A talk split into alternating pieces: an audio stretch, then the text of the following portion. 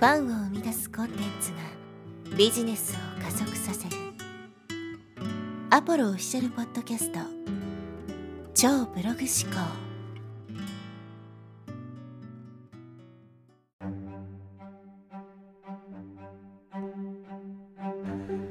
はい、えー、こんにちは、アポロです、えー、今日はですね、フロントエンド商品に対する考え方というお話をしていきたいと思います。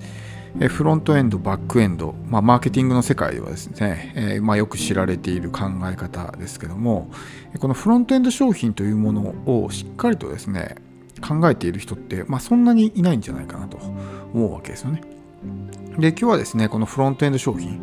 について、ちょっとですね、深掘りしてお話していきたいと思うんですけど、やっぱりみんなこう、ちゃんとバックエンドはですね、ちゃんと考えるんですね。やっぱ自分のメイン商品ですし、一番のね、まあその収入源になるわけなんでバックエンドに関してはすごく練り上げて質の高いものをしたりとかね高単価商品にしていったりっていうのはまあやってる人は多いんですけどフロントエンド商品ってそこまでねこう力を入れている人って少ないと思うんですよ。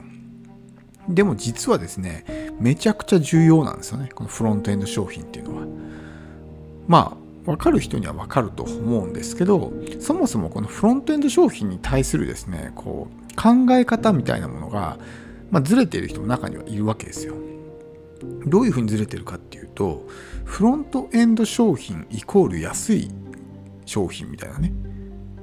こう、まあ、そういう解釈をしてる人もいるわけですね。確かにバックエンド商品に比べたら安い商品なんですけどこのフロントエンド商品イコール安い商品っていうですね解釈の何がまずいかってことなんですよ。このフロントエンド商品は安ければいいっていうね考え方だと実はあんまりこのフロントエンド商品としての役割を果たすことができないっていう方向に行ってしまう可能性もあるわけです。まあ、どういうことかっていうとまあ安い商品だからそんなに質が高くなくてもいいやみたいな風にね考えてしまう可能性があるわけですよ。例えば3000円とかね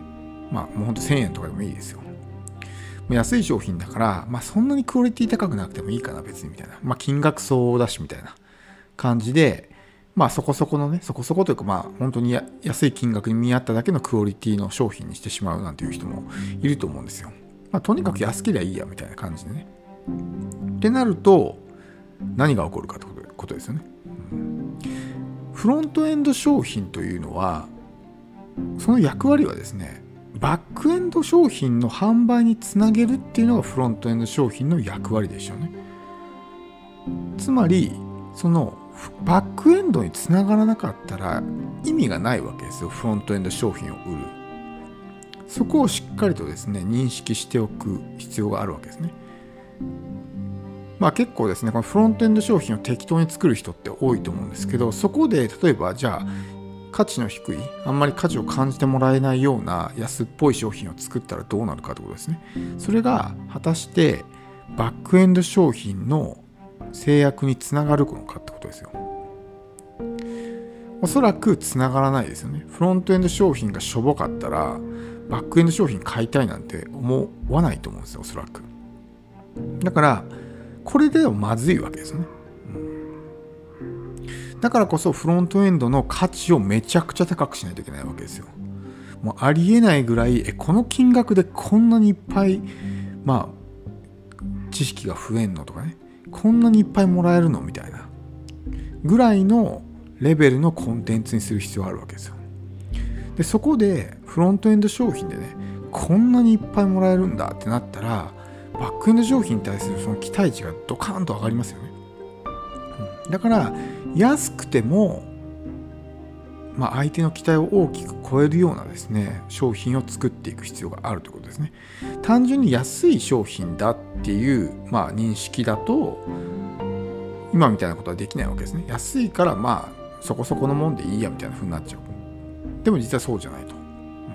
フロントエンド商品ってのはバックエンドの販売につなげるための商品であるというこれをですねしっかりと理解しておく必要があるわけですね。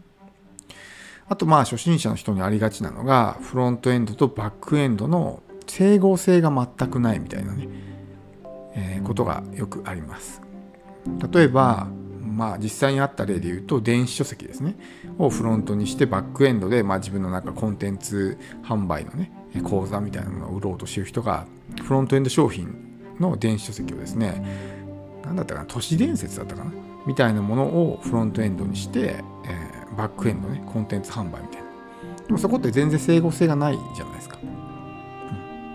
その都市伝説に興味のある人はコンテンツ販売別にやりたいと思ってないからもう遠すぎるわけですよね、うん、例えばフロントエンドがブログだったらそこまで遠くないんですよ。そのコンテンツの中で教育していったりとかその後のメルマガで教育していけばまあなんとかコンテンツ販売をねこうバックエンドをつなげることはできるんですけどさすがに都市伝説とコンテンツ販売は遠すぎるのでそれはもう全く整合性が取れてないわけですね。要するにフロントエンドになってないってことです、うん、こういうようなことって結構あるんですよね。安い商品がフロントで高い商品がバックみたいな感じだとそこに一貫性をですね持たすことができない。でもさっきも言ったみたいにフロントエンドっていうのはあくまでもバックエンド商品の販売につなげるためのものだから当然整合性は必要になるわけですね。でできればフロントエンドの中でバックエンドのね、まあ、制約率がアップするような内容のフロントエンドにしておくとさらにいいわけです。そしてもう一つがですね、まフロントエンドというのは、ま別名集客商品というふうに言われてるわけですね。対してバックエンドというのは収益商品なわけです。なので、集客するための商品にしておく必要があるということですね。まあ、この辺は戦略次第なんですけど集客ってことはまできる限りたくさんの人にま買ってもらえるような商品にする必要があるということですよ。だから間口を広げて、えー、ね、例えばまあ僕の場合だったらねコンテンツ販売っていうまあ、バックエンドを売るとしたらその入り口はですね副業とかねもっとこう広げていくわけですよ。そうするとコンテンツ販売やりたい人よりも副業をやりたい人の方が多いわけです。そうすると集客ができるわけですね。たくさん入ってくる。でその中で絞り込みをしていってバックエンドをつなげていくみたいな感じにする必要があるわけですね、うん、だから集客商品なんでできる限り集客できるような商品にしておく必要があるわけです。あまりにもニッチに絞りすぎたりとか、まあ、もちろんこれ戦略次第なんでね、バックエンドがめちゃくちゃ高くて、これもフロントエンドでしっかりと絞り込みして、ある程度ね、ちゃんとそのマーケティングしておかないと売れないみたいな場合は、こう、まあ、あえて絞ったりはあるんですけど、一般的には、やっぱり間口を広げて、たくさん集めてくる。そしてたくさん集める必要があるので、まあ、できる限りお客さんの購入ハードルが低いような価格設定にする必要があるということですね。うん、1000円、2000円、3000円とか。もちろんフロントエンドで数万円するようなものもありますけどもやっぱりそうなると購入ハードルがドカンと上がるので、まあ、一気に減るわけですよ。まあ、僕は逆にあえてそういうねフロントエンドにしてるんですけどそれはもうバックエンドのね、えー、本当に絞り込みをしたいからってあるんですけどもし数をドカンと集めたいんであればやっぱり購入ハードルはできる限り低くした方がいいわけです。なのでフロントエンドという商品に対する、まあ、定義づけですよね。集客商品なんだっていうのが一つとバックエンドの販売につなげるための商品なんだとこの2つはもう前提として必ず覚えておく必要があるわけですねこれを覚えてないとさっき言ったみたいな整合性のないようなね、えー、まあこの流れになってしまったりとか、ね、フロントエンドの価値がすごく低くて全然ねバックエンドを買おうと思ってもらえないとかそういったことが起こってしまうわけです。なので、え、フロントエンドを作るときは、とにかく価値をドカンとね、高くしていくっていうのもそうですし、できる限りバックエンドのね、制約率が上がるような内容にする。でできれば、間口を広げ広げて、まあ、集客できるような商品にしていくというふうにやっていくと、まあ、このマーケティングがですね、うまくいくようになるので、えー、ぜひフロントエンドを作る際は意識してみてください。Thank you.